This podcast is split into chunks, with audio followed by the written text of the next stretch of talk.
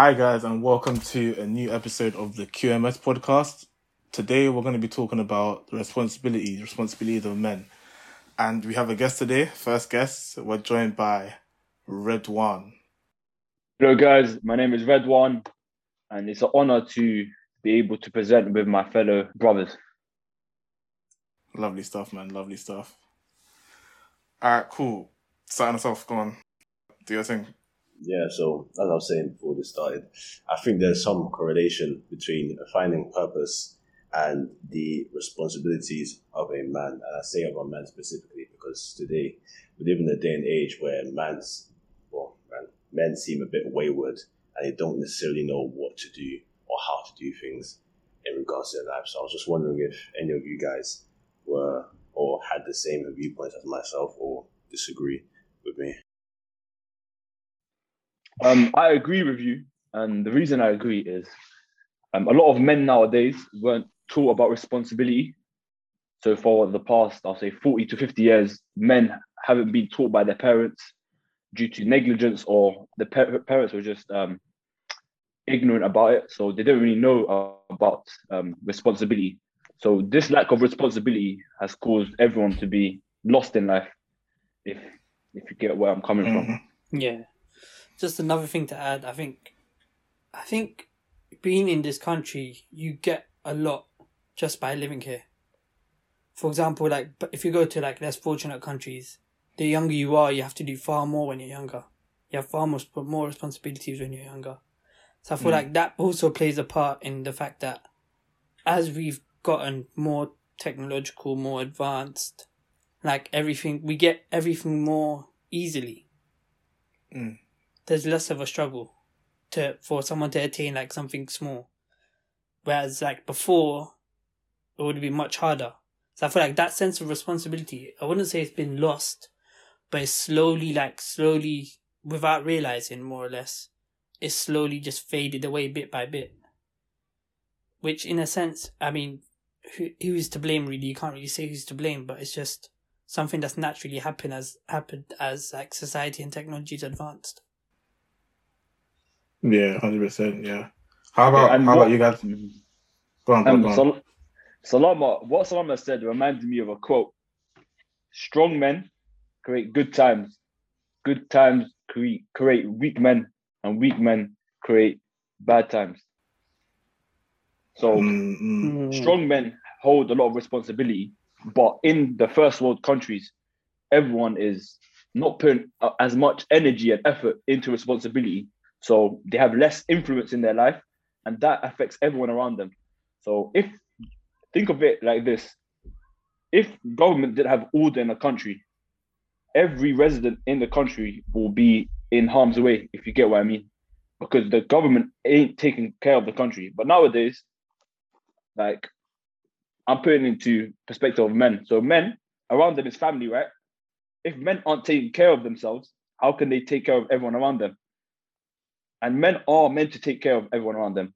Females don't need to do that, and that's why you can see a lot of um, um, weakness in the world today.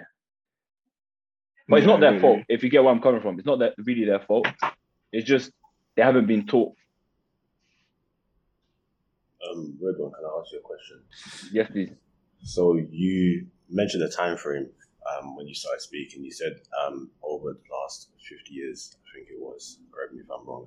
So what do you think is the difference between men of today and men of, let's say, 50 years ago?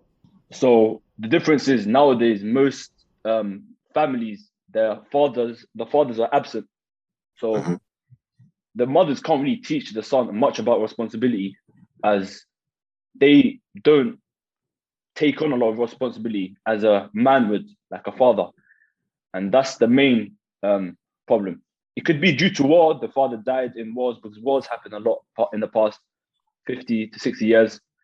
Whilst um, there's a lot of um, divorces nowadays compared to long long ago, and those are the two main main points. See what I would say. Yeah, I would say um, it's not. It's not that. It's not that women don't take on responsibility as a man. It's just like as much as as much responsibility as a man. It's just that women wouldn't take it on the same way a man would. Like I feel like responsibility for a man from long time ago has been a lot. It's a lot more natural for men to have responsibility, whereas women would have less responsibility as a man, as sorry, as as a woman from from time ago. But then, as in, as in like coming coming to today, coming to like recent times, as you said, there are a lot of families that just don't have fathers that are present, and then that placed a lot of responsibility on the mum. But it's not like she could take it on the same way that a man would. There would be a lot more struggle to. It would be a lot harder to do so. Does that make sense? Yeah. I agree with your point. I think I think even traditionally, if you look at it, the responsibility of a man was to do what? Bring in, be the breadwinner, basically, the one who's gonna provide the sustenance for everyone to live from by working, and the responsibility of the woman, which was different, was to make sure to look after everyone at home. Now, that's not to say that women should be doing that. Yeah, it's just more that traditionally, if naturally they've just been doing that role for how long, how can they suddenly just change and like how easy is it for them to change and suddenly become because single moms don't get me wrong they don't just they they protect they they handle the house and they they're the breadwinners which is why mm-hmm. like single moms biggest respect in the world I don't think yeah, they're strong 100%. there's there's not even there's no in my opinion there's no stronger people out there than those than single moms that are playing both roles so I just think there's that aspect to it too. And then it's like, I know a lot of like brothers that have grown up like no with no dad around them, but I look at them now, and mashallah, they like they're solid, like they're confident, mm. like they're out there working from young. So it's like, to an extent, you can say that the fact that they didn't have that father figure in their life, but they had the mother that they could see was trying so hard pushed them mm, even harder yeah. to take more responsibility on top of what. Yeah. Yeah. Does that make sense? Yeah, I agree with your point. And that is due to um I, I feel like when boys grow up with only their mom in their life, they can either make two choices. Either they don't take responsibility and have everything granted to them, or as you said, they grow to be the best men in in life because they see that their mom done so much, they want to give back so much more, and they put that as part of their responsibility. And they that's mm. how you, strong men are created. But it's due to example. A good example is Tupac. His father wasn't around, but then he learned by himself how to be a man by making choices, taking control of everything in his life, and therefore he made his circle of influence bigger and he affected everyone around the world. Yeah. Do you see that that one about um like not having the father around or anything? That like in in like what's the what's the what's the word? Like when you're when you're talking about like sons and and and like uh bringing up sons, I feel like that spectrum is so wide because I know a lot of people. Well, I know of a lot of people that have don't have their dads around, or haven't had their dads around for the majority of their life and they've just gone wayward, like it's just gone left for them. Yeah. But then I know a lot of people that they they don't have their father around and it's like they've done so much better than I don't know how it would have turned out, but I feel like they've done so much better than they would have if their dad was around. Does that make sense? Yeah, I understand. Yeah, it makes perfect sense. It's just, it's very it's just a very weird one because it's it's not like I, I I could say it's like a 50-50 spread, but it's like I don't know because it's like it's it's a very weird one. You can't really it, it's it, you have to take in consideration the the like the people they chill around as well when they're growing so, up. Their their wider influence outside the house because the the mom can only do so much in the house. The mom's main respons- the mom's main a lot of the time the mom not responsibility but the mom's main aim is okay make sure my child is safe make sure he comes home make sure he eats and all that stuff make sure he's clothed make sure he has the the roof over his head all of that stuff but further than that, she she doesn't have the time to really think about other things on on average. On average. So yeah, it can really I don't know, it can really be any playing field at the end of the day. That's true. And I like how you yeah. brought up the the thing about friends. I believe the five to six people around you shape you. So the guys that you know that that went in the right way of life, they probably had good people around them or good people to look up to, and that made them better. Mm. You put themselves in circumstances that made them grow. So as you said, your the mother makes them feel safe, but to grow, you have to put yourself in the face of danger, which grows your masculinity, and you grow as a person. Mm. That's how you get purpose. That's that's why I think purpose comes from.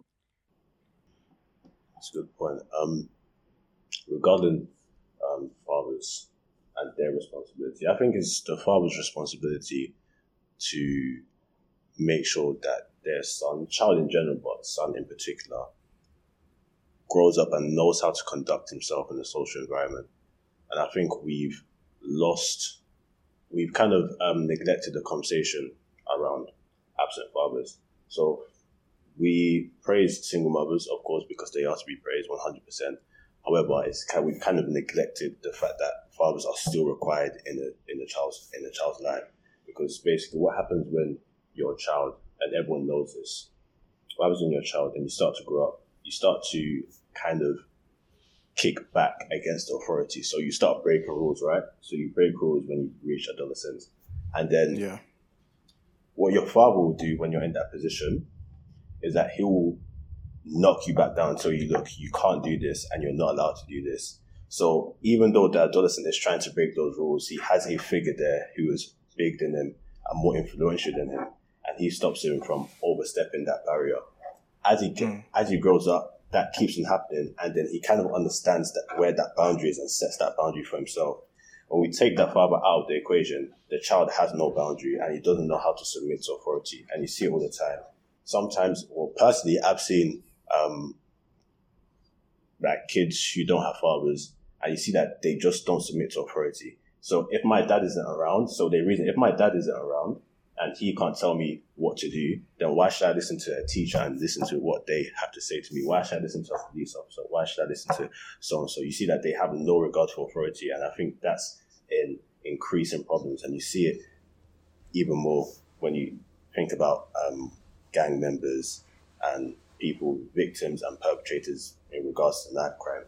So I think that the conversation around fathers, probably need to take more responsibility over their child.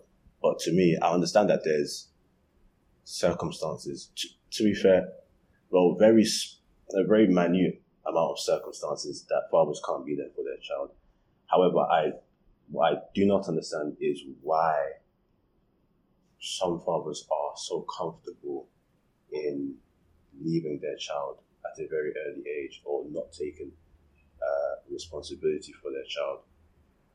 That's that's Mm. what I, I can't get. I can't seem to wrap my head around. What also I believe. Um, Go on, bro. oh, go on, go on. Uh, I believe, yeah, with your last point, that um, the fathers, the main reason they do not want to upbring their child is due to them being scared of responsibility. So, imagine you got a child by accident and you're that that guy, and you just don't want to what upbring them and then show them they don't know how to do it because their fathers haven't shown them. Can I can I ask you a question if you don't mind? Yeah, go on, Um, please, please. so you said, what was it that you said? You said um, They're like they're They- running away from yeah, responsibility. they run away from responsibility because they accidentally have a child, right? Yeah, What does most that of mean? them. What does that mean? What does it mean to accidentally have a child? They were just um having sex and out of the blue, they had the child. Okay, Out But the blue. they they came wait, yo, is, do you get where I'm coming from? They Yeah. had sex and Yeah, I then get they get you. took their that they didn't ejaculate in them, but they just found out two months down the line that they have a child. Mm-hmm. Okay, so here's here's what I've got to say to that, right? So in regards to responsibility and absent fathers, I think we're putting the cart before the horse because when we talk about absent fathers, we're saying that their fathers are not there for the child, but there has to be a re- there has to be a conversation about responsibility in relation to sexual relations with a partner. If you have sexual relations with someone, you need to take into account the possibility of you having a child, and therefore you must take responsibility for that. And I think that's another thing that's very neglected today. So today, there's a term called casual sex. I don't think casual and sex should ever be used next to each other in the same sentence because it doesn't make any sense. We are we're taken away from the meaning and the importance of having sexual relations with uh, another person. Strongly agree. Um, what was I going to say? Yeah, I was going to say uh, the, the the point you made prior. Um, what plays into it as well that a lot of fathers they they may still be in the household, they may still be married to the mother and one, they may still be physically present, but a lot of fathers aren't emotionally present, like a lot, so many, and that plays into it. That plays into like how the son would come like turn out as well, because a, a lot of times the way the son would turn out is quite similar to the way a, a son would turn out if the father wasn't there just because the father wasn't emotionally present. Physically pres- physical presence, um, that it, it plays a big role, hundred percent, but it's nowhere near enough if you're really if you're really talking about the full responsibility of a father on uh, with their son.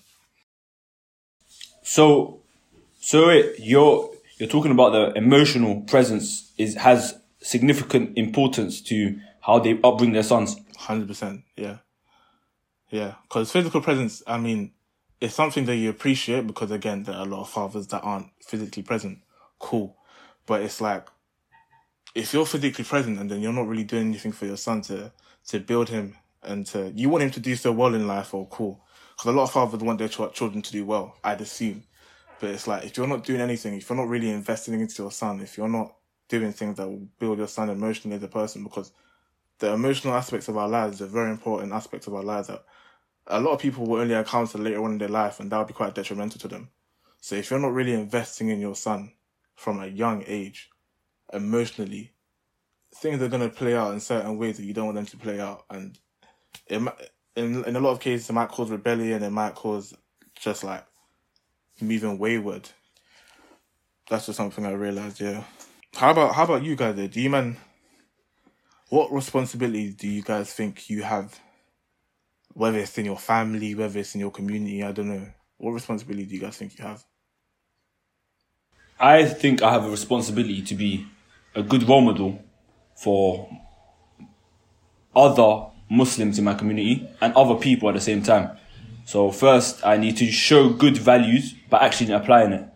So I believe speech is nothing without actions. So if I don't display it through my actions, whatever I say is just full of crap. I have to display it by my actions so others can follow what I do. But that's not the whole reason I do it. The whole reason I do it is just for to be seen as good in the eyes of God. Yeah. Also, I think back to that speech thing. I think if you act, do you really need to speak? No. It's like you don't really need to do, you? and like that's that's another thing. It's also, I think, if you look at it more like back to like the rigid religion standpoint, you know that you have a lot of people around you that are literally that are trying to find their their like their self, especially at this age. Once you've left school, like you have a lot more free time now. You're going to uni. It's like you struggle to find okay, what am I? Because you've been stuck in the school system for how many years, doing the same thing every day. Like you haven't. Not a lot of people generally have thought about who am I? What do I like doing? And that's why I think people like let's say they end up going down the wrong path within the first year of uni, and a lot of people drop out, or a lot of people drop out because they don't want to stay. But I feel like there's a lot to do with that. Responsibility wise, I think there's also the dynamic of like brothers. For example, like an older brother, a young, the youngest, the oldest brother, the youngest, the middle child. For me, as a youngest brother, I didn't have that much responsibility to do much. All I knew is that, like, what I didn't. It was like if my dad wasn't there, my brothers were taking charge. If that makes sense.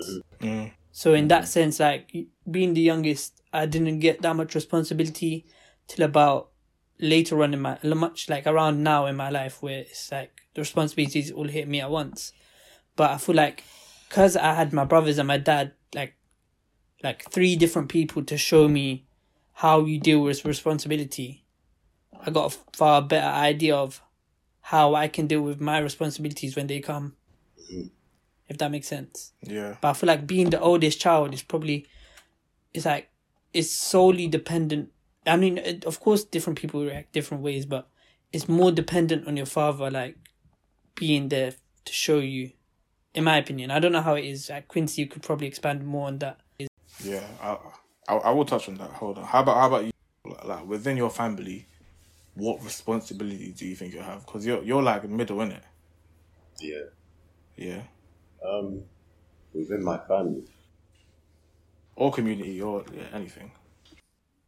when well away from family, and I think that this would help in general because I think we as men we kind of brush past the merits that come with. I know this sounds cliche, and it's see everyone like Instagram posts, but like being the best version of yourself, right?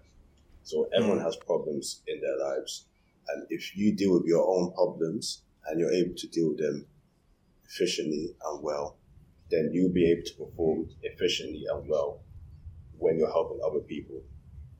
I always say there's people who who like helping people, which is all great, but you can't do so at the best of your abilities without making sure that you are okay first. If everyone made sure that they were okay, then we'd live in a utopia. But that's not the case. It's just like broken people trying to help out other broken people. And some people can mm. deal with it more than others. So there's a lot of merit to be gained when you improve yourself. Because when you improve yourself, everything kind of just falls into place. Everything starts to follow. So if I'm improving myself and I think, oh, this is the type of person I want to be, I want to be someone who's who another person can rely on. That would mean that my younger brothers will be able to rely on me, my parents will be able to rely on me, my friends will be able to rely on me, even in the work setting, other people will be able to rely on me. And you see how just from me improving myself can be carried over and transferred into whatever environment I want it to be, whether it be in the family or whether it be in the workplace. Mm. No, hundred percent. You. Um, calm. I would say. How, okay, how about you, Red? Wait, do you have siblings, Red? Well, yes, I'm the oldest son, but I'm in the middle when it comes to the count. Okay. I'm the third um, child. But um, I take a big responsibility in my family because my dad is um, he ha- he has a business business overseas. So Yeah. I'm just the man. I was built up with a lot of pressure to be the man of the house, even though I hated it in my my early teens to my late teens, because I couldn't do what I wanted to do. I had to take care of my family, and I used to always like blame circumstances, conditions that happened to me, but I soon came to see other role models that made me just change my ways. So I just started to think, stop complaining. I looked into like the the religious books like the Quran, the Bible. I looked at the stories and it taught us, it teaches us stuff there that will build us as men. Example, um, the story of um, the Israelites. They used to complain a lot and they met a bad end. So I just took that into consideration. I was like, why can't I do all I can do and see how much I can control my life? And that's how I started to grow who I am. I started to get bigger, mashallah. Um, my mind started to grow. I started to think more. So now, with, in the past, I just was lost, but then I started to wake up earlier. And in every morning, I do this. I just think a deep life for like one hour. Who am, who am I and what do I want to do? What am I good at and how can I benefit others? And that, I feel like that hour of deeping life just changed my life completely. And I think everyone needs it too. Yeah, just take time to just yeah, underrated. Hundred percent. Yeah. Um, I would say regarding responsibility, I think, I think one of the biggest responsibilities I've taken on is building my brother, like building up my younger brother, because I feel like he has. My, he's a very he's a very not I don't know if influential is the word but it's like his Easily influenced. very easily influenced, yeah. And it's like if if you don't start from young to draw certain things into him, it's gonna get long when he gets older. You get so it's like that's one big responsibility I've taken, my younger brother, and I feel like sort of cause my my dad isn't um he he's around, but it's like he's in Nigeria. He has he's again similar to um Redouane. He has business in Nigeria, so he's in Nigeria a lot of the time. Um, he I, feel like I've taken a lot of the responsibility of my dad in the sense where um I feel like I have to protect my family, I feel like I have to like really. I have. I feel like I have to be emotionally available for my family as well, my mum especially. So yeah, I feel like that's the, within my family. That's the responsibilities I've really taken on. That's a good point that you bring up. You know, that's a really good point about um being emotionally available for your mum. I mean, well, quite clearly we can see the effects that your um not your but fathers who are not necessarily absent. Sorry, fathers who are absent. We can see the effects that it has on on people, and I think that we need to. It's important for people to realize these effects. Like nowadays, it's a lot of men aren't necessary. At least what I've seen. I don't know if you've seen it, but the the phrase um, "you don't need men," especially from women, it's just it's very quite mainstream, mm. and I think well, doesn't really, that phrase doesn't really make sense. But some men have taken it and they've said, "You don't need us, then well, fine. I'm not going to do anything with my life then." and I'm just going to sit around and do nothing since we are needed. So we need to remind men that their their position in society is very much needed, as seen throughout history. I mean, quite clearly we can see that um, men or society has been built upon men who break themselves backwards to keep everything functioning, and we take a lot of stuff for granted. So um, there was a there was a story that I, had, I feel like is, is is something that you guys might have heard as well. Well, basically, there was a woman from a foreign country, and she came to, I think it was London, one time, and she was at the bus stop, right? Um, so she standing on the bus stop, and it said the time that the bus would arrive, and it was like bus would arrive in two minutes, whatever. And in two minutes, the bus was there. And to us, to us, that doesn't seem like anything amazing because we live it every single time, but we have no idea what work is going what work is being done behind the scenes to make sure that everything that's supposed to be breaking, this giant infrastructure, keeps working. To her, it was like magic because she's she's not from here. Oh, she's okay. not from here, so we okay. we need to we need to really show men that look, there is there are responsibilities that they need to take in order to society to keep functioning in a way that is right and in a way that doesn't cause any problems in the future. Mm. Um, should we shouldn't we talk about how men can be more responsible? How you can you can be more responsible. Yeah, so to other um, youngsters who don't know how to be responsible, like where to start. Pick something and do it. Literally pick anything and just start doing it to the best of your ability. And then you find out that once you it and it doesn't have to be something big. Like people um people get into this mindset that they have to pick something crazy and show that they can do it in order to feel some some sort of self worth. It's not necessary. Pick something small, do it, and what will happen in your mind is that oh look, I've done this thing. Let me try doing something else as well. Let me try taking responsibility for something else. And they do that, and they're like, oh well, look, I can do that as well. Let me try doing something else, and it, it's it creates a positive feedback. The issue is people don't even start. They don't even start trying to take mm, responsibility. Yeah. So look for something, just take responsibility for it, work at it, and once you do that, you, the, your sense of self worth will increase. Because look, if you're not taking responsibility, you are useless. You most certainly are useless. Like we're all useless if we don't do something with ourselves. So make yourself useful. Do things. And once you keep on doing things, you'll see the, the benefits that, that come with it. And that applies so to everyone. Basically, that applies to everyone. 100%. So set goals and conquer them. Yeah. But stuff you're interested in though. Don't just do something for the sake of doing something. Hmm. Yeah. But, but yeah, don't be that... don't be afraid to experiment as well. Yeah. You yeah, might yeah. know what you might like and what you might not like. Yeah. I think yeah, that, everything done.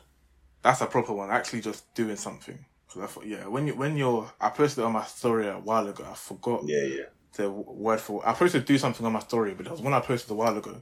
The idle mind is a dangerous place to live in. The idle mind. If you're not doing anything, it's a dangerous place. You don't know.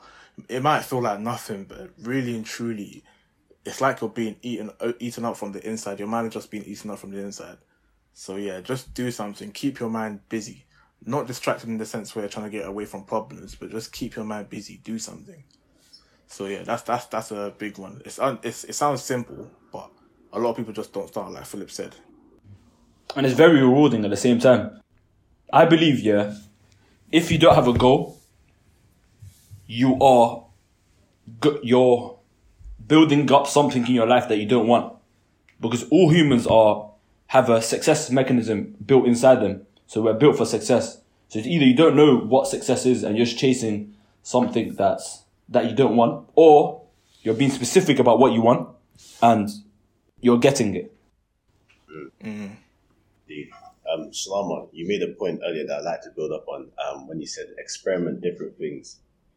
It is completely normal for you to not know um, what you want to do at this age. And yeah, like Quincy said, this is more general like advice. But one thing you don't do when you're young is wait until you figure out what you want to do. That's just one thing you don't do. Because when you're young, you, there's a there's an infinite amount of possibilities that are waiting to be to be explored and you're sitting there waiting it's like no you don't wait in doing something you slowly begin to you slowly begin to cancel out the things that you don't want to do. So let's say you do something and you think i don't really want to do this. I'm not really interested in this. You can just say okay i'll move on to the next thing. Because at least now you know the things that you don't want to do. So you cancel out the things that you don't want to do. So you reduce that the infinite possibilities into a, into a smaller set, and then before you know it, you find what you want to do, and you keep on doing it. Yeah, not only just that, but but results results don't have to be immediate. Mhm. Results take time as well. You don't don't expect something to give you an immediate like result then and there after you've done it. It's like Rome wasn't built in a day. Like people say that a lot. Like you think they didn't give up after like one day of looking at it like, oh, this looks nothing like what we planned for it to be. Mhm. They kept going day after day after day after day until eventually they got to a point where Rome was just looking amazing. And that's what you that's what you need to like just that patience is a big thing in life. If you develop patience, then you'll be good. But the problem is that we and it's very it's like I understand you you can understand it to a degree because like nowadays especially if you look on social media you hear like a 17 year old millionaire or something or like an 18 year old's bought their own house like everyone has their own journeys. You have to figure like people need to know that like it's not it's not that ah this person's a 17 year old he's got a million pounds I have to be just like him. Sure if you want to be you can chase after that. But don't go rushing into like nonsenses just to get to that money because they didn't like while they did get it immediately it was just by chance it wasn't like they planned for it to happen so yeah that's Yeah. that's one more important thing that i think like just be aware of your own journey 100. rather than other people's Cool. One thing I was gonna say about the journey thing as well is like um, I feel like people have really developed the mindset that they have to for for like a certain stage they have to really be struggling and really not like what they're doing initially before they can actually start doing what they're doing later on. If you're doing something or you're experimenting and trying to get into something and you realize that you are genuinely not enjoying what you're doing, stop. Like I feel like that's what a lot of people stop and do something else. Like cool. Let's say you're trying to build your career. There will be those certain jobs that you just have to do that are mundane and like you know you have to get through them just to like you know make a better p, pay for your bills and all that stuff. But then if you're really experimenting something and you know you don't like it, just stop and do something else. I feel like that's something that we need to learn to do. Like stop, really listen to ourselves and understand that if we need to stop, we should stop. But I also think that um, you wouldn't know what you like until you're in it for long enough. Example, you go into um, um, a sector of like IT, you're just trying it out. You need to be in there for a- year or so to find out. You can't find out in a week or a month because you haven't been there for long. You mm. haven't experienced all the different parts of that that area. Mm, so first you need to understand and feel the area, go through hardships and see if you actually like it and it's not a burden to you. Yeah, hundred percent. Yeah. Obviously, yeah. Give it time. give it time. Don't just stop because you feel like you should. But if you know you don't like it, stop. After after a steady period, yeah. Yeah, but also seek opportunities because there's a lot of opportunities just by you observing your environment around you. It's not hmm. like you're like, for example, even the mundane jobs. If you just look around, you can see some sort of, let's say, someone's into business. Like you can see a business. There's a business idea in everything nowadays. Because nowadays there's so many consumers. Everyone like, there's a lot that people want. For example, let's say like even like with how COVID's changed everything. You think we mm. would get to a point where everyone would just be like online doing Zoom meetings or like you think it wouldn't before it wasn't normal so let's say online tutoring. That wasn't a normal thing. Mm-mm. But now you look at it, it's like online tutoring is more normal than Yeah, that's standard practice now. Yeah, yeah, than than in person tutoring.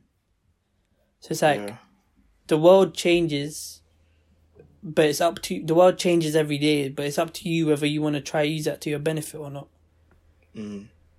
That's very true. that's a Um, whole nother podcast. Too. Yeah, yeah. That's a whole nother podcast. Um, I'd like to bring it back to focus a bit on men, right? And I want to get you guys' opinion or your viewpoint on this because I think this is very interesting. I was actually I was actually talking to Redouane about this. I think it was was either yesterday or the, it was probably yesterday. I saw you yesterday, didn't I, one.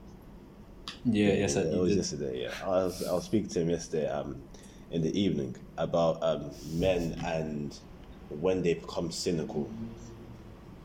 So we know that men, especially nowadays, do have a tendency to become cynical.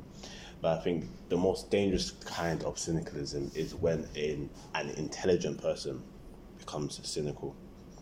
This I was saying to Redouane is like um, when you do become cynical, because it's it, it happens to me a few times. You know, sometimes you wake up and you just think to yourself, "What is the point?" And you just you just can't go to do anything. Yeah, sometimes that happens, and your mind manages to manage to justify your your actions, so your reasons for not doing anything, or your reasons for bottling up emotions and things as such.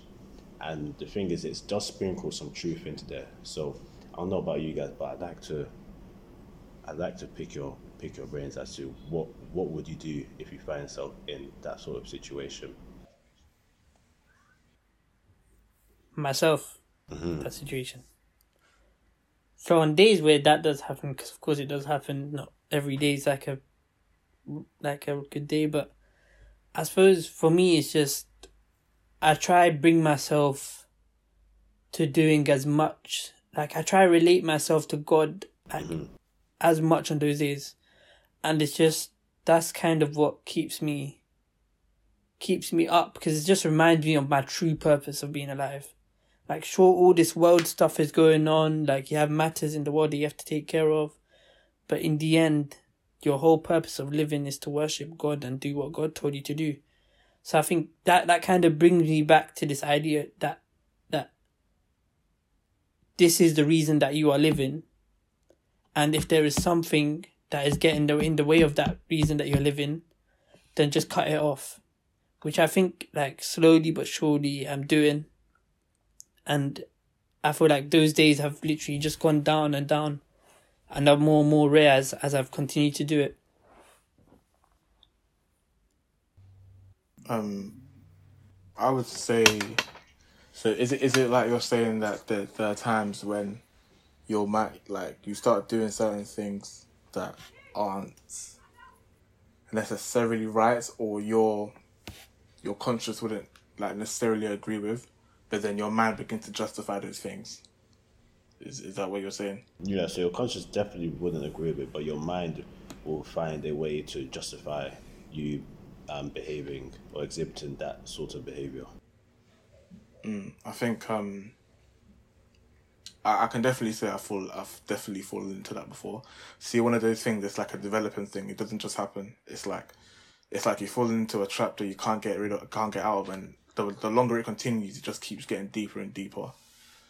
I think one way to kind of get yourself out of that trap and, you know, just help yourself in it. Is um, well, one way that helps me is just finding things to be grateful about. I think um, when because um, let's say you are to fall into the trap, it's more like, let's say certain things have happened, and like your your mind is only justifying it because let's say certain things, bad things have happened to you.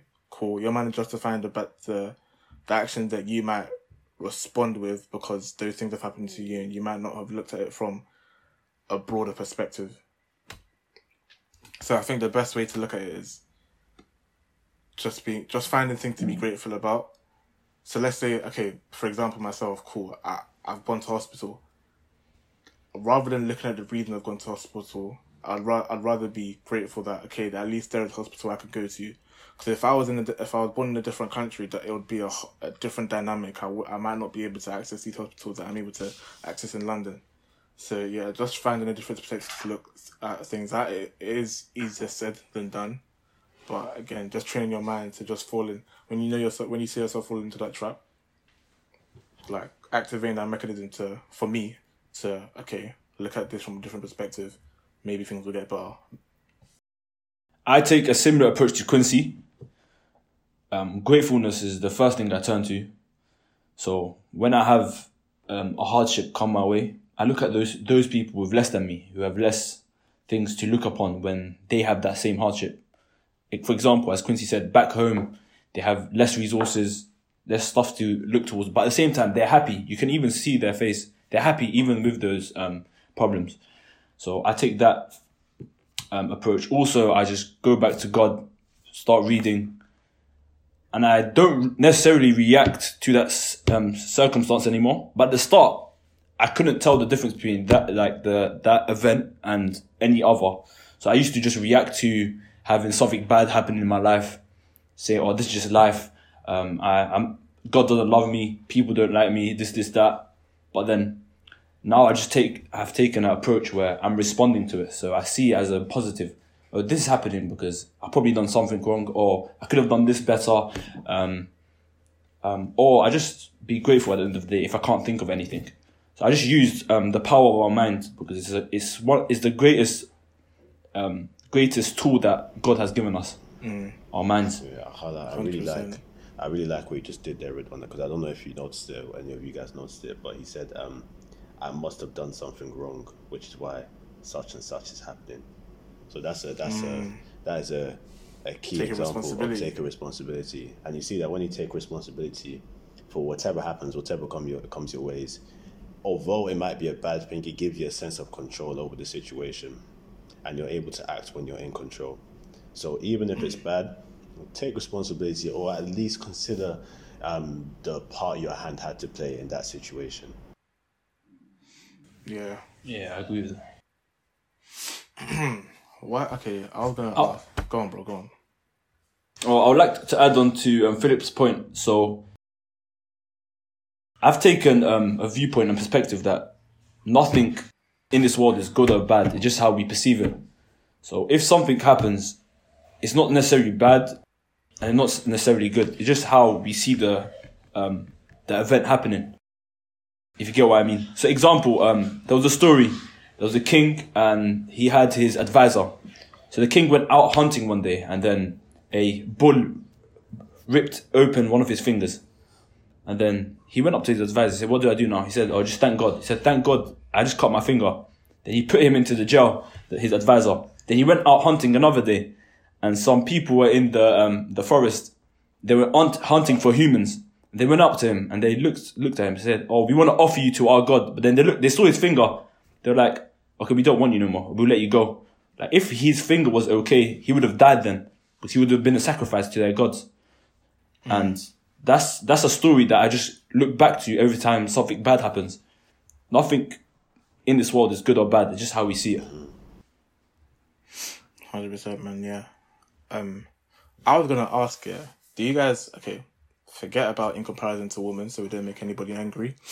But do you guys think? do you guys think that um, like man them find it hard to take responsibility in Well, in, in comparison to women, right? I think that oh man. okay, look, look. On a serious note, I think everyone finds it hard to take responsibility when Yeah. it's something bad that's happening. If it's something good, everyone's happy to take responsibility. everyone's quick. everything happening. But when it's something yeah, bad, everyone, everyone's like, "No, that's not my fault." Like, you, let's say, um, a relation, your relationship with a with a friend. Let's say you fall out with a friend, and you kind of see that in like bad. They're not necessarily bad relationships, but there will be no communication because both of them think the other person done something wrong, and they're so fixated on what the other person's done that they don't bother mm. looking at what they've done. So they haven't taken any responsibility for their actions, and they're just focusing on what the other person's done. So Yeah. when it's bad, people don't know how to take responsibility. That's and I think that's something that everyone needs to work on. At least looking at, at um, whatever situation they're put in from an objective standpoint and saying, okay, what have I done in this situation to contribute to this? And just on a side note, I liked um, Redouane. I liked your story. That was a really good story. There's another similar story to it, but I won't tell you guys about it right now because I think that story covers it. I mean, yeah, you've pre- covered it to be honest. Yeah, I think um,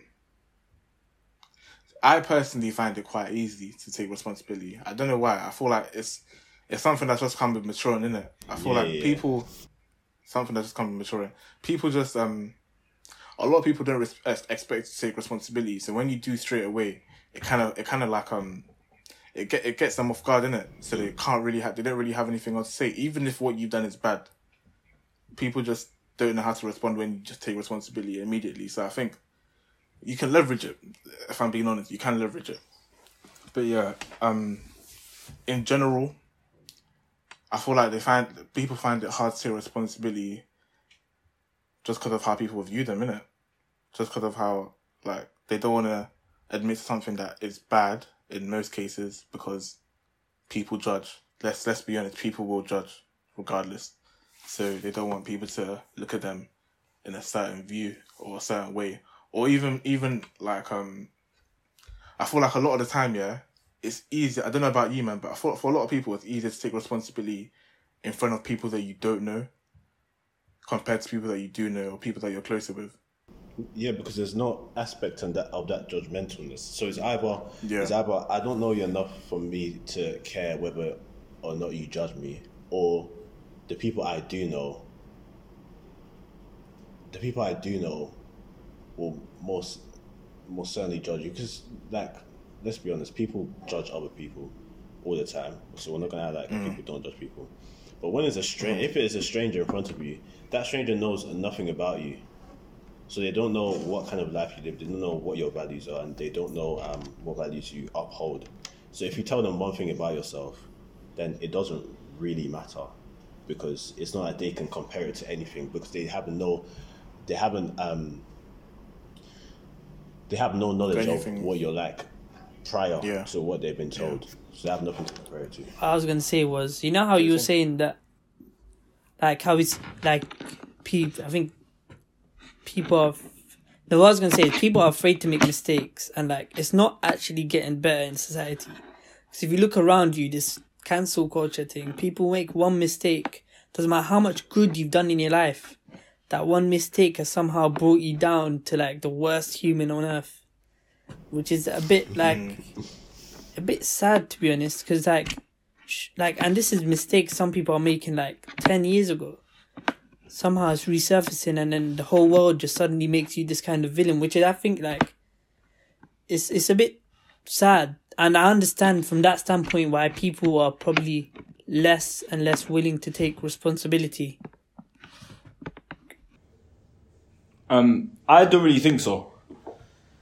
I, I get what your point is, but I feel like I feel like it's how they think it is. So if someone makes a mistake and carries on thinking about that mistake, they'll be known for that. But uh, if you make a mistake after five years, people won't remember it. that's They the say, thing. "Oh, that would have been true this, that," but before but on social yeah. media bro everything's there from five years ago 10 years ago 15 years ago Uh, But I, I want to link that with Philip's point. If this random stranger has no significance to your life, but he doesn't have enough knowledge about you, why should his opinion matter to you? Oh no, it would. The thing is that it wouldn't. It wouldn't matter to you personally if they came on there once. But it's like if you're an influencer and you have quite a big presence on social media and you do something or you say something that's a bit out of proportion in the past, it's a long day for you today. Yeah. It's a mm-hmm. very long day Very. for you. percent, hundred percent.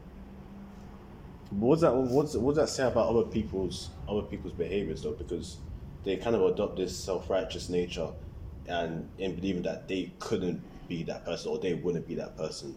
Like I, I think it's quite fair to say that most people have said some maybe out of pocket things in the past, mm. but now the people who are prosecuting those who have done so in the past, they behave in a way as though they would have never been those people. That could never happen to them. They would never say such a thing. Hundred percent. I feel like they only behave like that over social media. If you see them face to face, nothing will happen. Like they won't um, judge you out of character. They'll just look at you and just leave it. They'll just walk past. Yeah, if it's face to face and they're by themselves, but people um, are people people feel confident when they're in a group of people. When they're in a group, Yeah. people, people's confidence dramatically increases, and their ability to think for themselves decreases. That's that links to like the trending stuff. When stuff trends, see how everyone jumps onto it. They don't think about what is the true yeah. meaning behind it. They don't re- do their research, which is a bit like it's a bit sad. Which is, like, but I suppose Do your research, guys. do your research before you start talking nonsense. Yeah, carry- yeah. Yeah, do your homework. What I was gonna say is, um, what I've heard a lot as well, yeah, is when people judge for something, a lot of the time, within them personally, they're insecure about that thing, or they're insecure about something. That's the reason they're judging about that thing. I haven't really thought of an example that applies, but that's something I've heard a Plus, lot. I don't know. I don't know when. I don't know when people started thinking all humans have to be perfect. Mm-hmm. Like, when was it not okay to make a mistake? Is what I don't understand as Yeah, well. that's just that's just something that's come with like the way social media's grown isn't it? Yeah. I feel like it's it's only a social media thing. Like people, I feel like people obviously people come to their senses when it's a it's a one to one. Forget a group situation when it's a one to one conversation and we're talking about a topic. The perfection thing and all that stuff just it it withers out and everyone comes to their senses. But on social media, because of the way social media has been has been brought up and the way like people present their lives on social media, it's kind of the way things have just become, isn't it? Hundred percent. And I believe, yeah, um, every human can't express themselves fully unless they detox from social media. Yes, Yes. sir. Dopamine But detox. you need to. the reason is, yeah, you can't listen to yourself when you have all of this social media in your head. Yeah. You're being like every other person because you're watching every other thing that everyone watching. Everyone's watching. You need to listen to yourself and linking back to what Salama said. Everyone is has a gift. You shouldn't be good at everything. I feel like everyone's good at one thing. So Philip is good at something I'm not good at. Fi- Quincy's good at something that I'm not good at. Salama's good at something that I'm not good at. But at the same time, I'm good at something that all three of you are not good at. Boy. Yeah. And I feel like we should max out on what we're good at. first. Yeah, I that was never personal. oh man. Um, oh yeah, so 100%, 100% I hear you. And I feel like success is like that. Everyone has their own success. That's why I shouldn't compare me with Philip, me with Quincy, and me with Salama. We shouldn't compare each other. Our comparison should be who we are in the past. Mm. Yeah. So basically, delete TikTok, delete Instagram. No, not delete. If you know how to use it to be a producer, that's good. But if you're using it as a consumer, then you are failing in life because you're consuming stuff you don't want in your head. Mm. I hear that still. So delete it. Yeah, I recommend. Nah, I recommend like You- uh, you know- deleting social media for like a week, like just a week at a time. No, but I, Just you will be test it. harder. Just keeping social media there and not touching it. Yeah, no, but that's crazy because that's a difficult place to start for most people at least. 100%. Yeah. That's true. Yeah, the detox one is a big one. Very much needed. If you haven't before, do it. It's very much needed. It's, it is actually amazing. It's like do it and, and go outside, touch grass, because I know Touch, for, ah, Yeah. touch grass. I know for a fact you've been in your bed for like four, four, five hours scrolling through TikTok, bro. Go There are guys that actually haven't seen the sun in so long. Of course, of course, that vitamin D Yeah. deficiency, It's crazy, man. Hmm. But yeah, back to what one of you said. I think um, I forgot what you mentioned, but there was a quote that I told Salama about, and it was um, um, you know how you guys were saying about oh, do what you're good at, all of that. Um, like everyone's good at certain things. Yeah. I can't remember it word for word, but it was something along the lines of.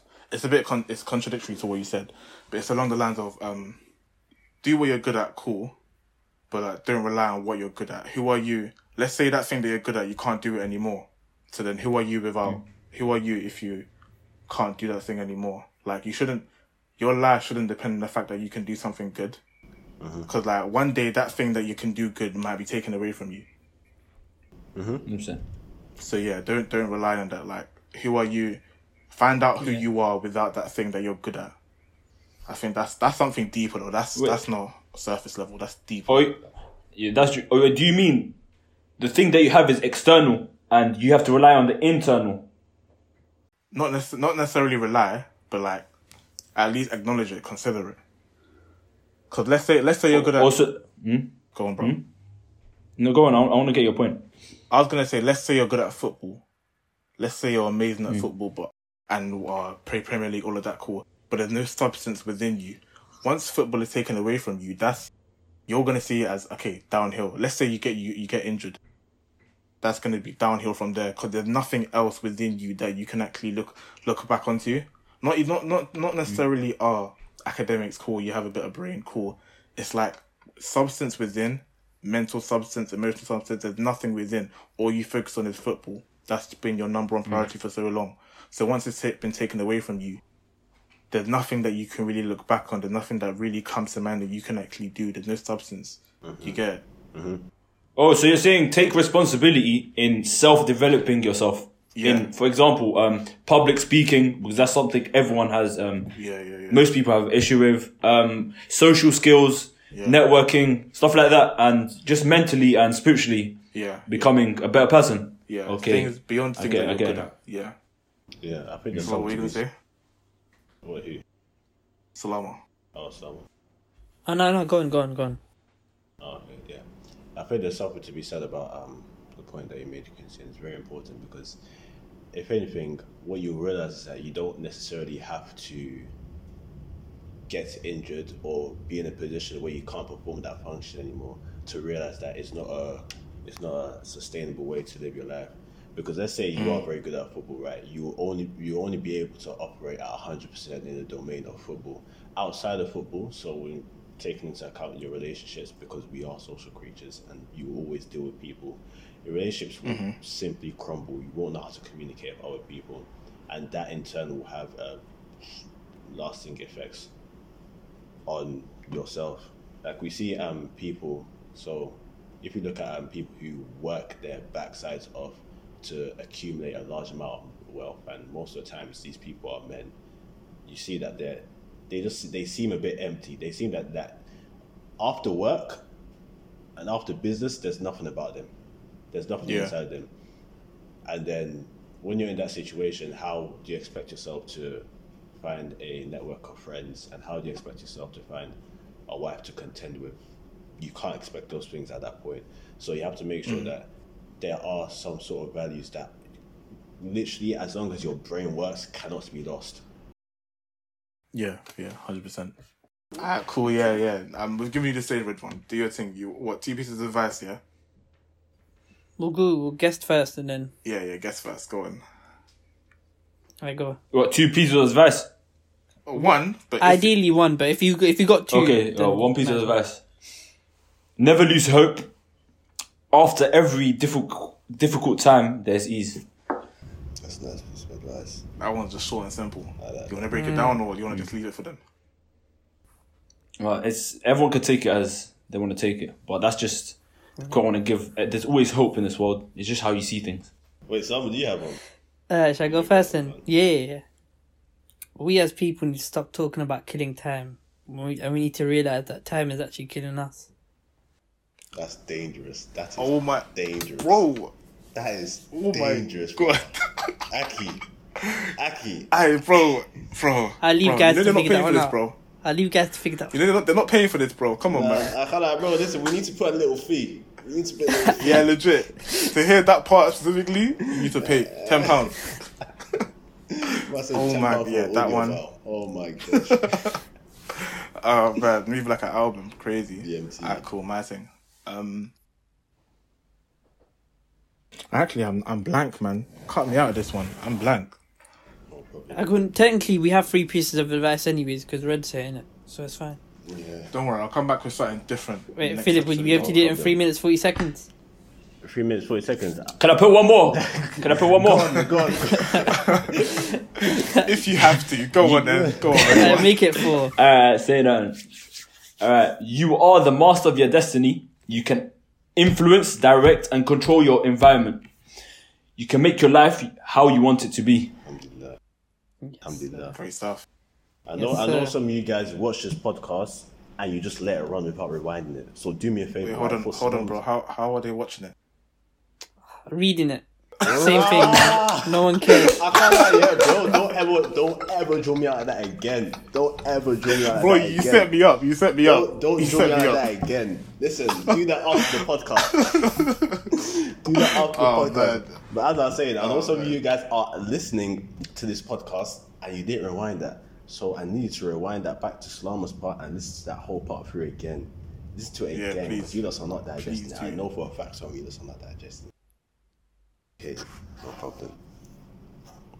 Right then, go on, get your canvas, Anyways. start painting the scene. now now I have two minutes thirty seconds. So I'll try to do it in that time. Okay, so I was speaking with a, a colleague mine, young lady. She's a very um, sweet person, but I'm also posted on my story, and I'm gonna say that a lot on the podcast because I pretty much post everything my story when it comes to um, thinking and how to um, behave in life. I posted my story that you can't save everyone.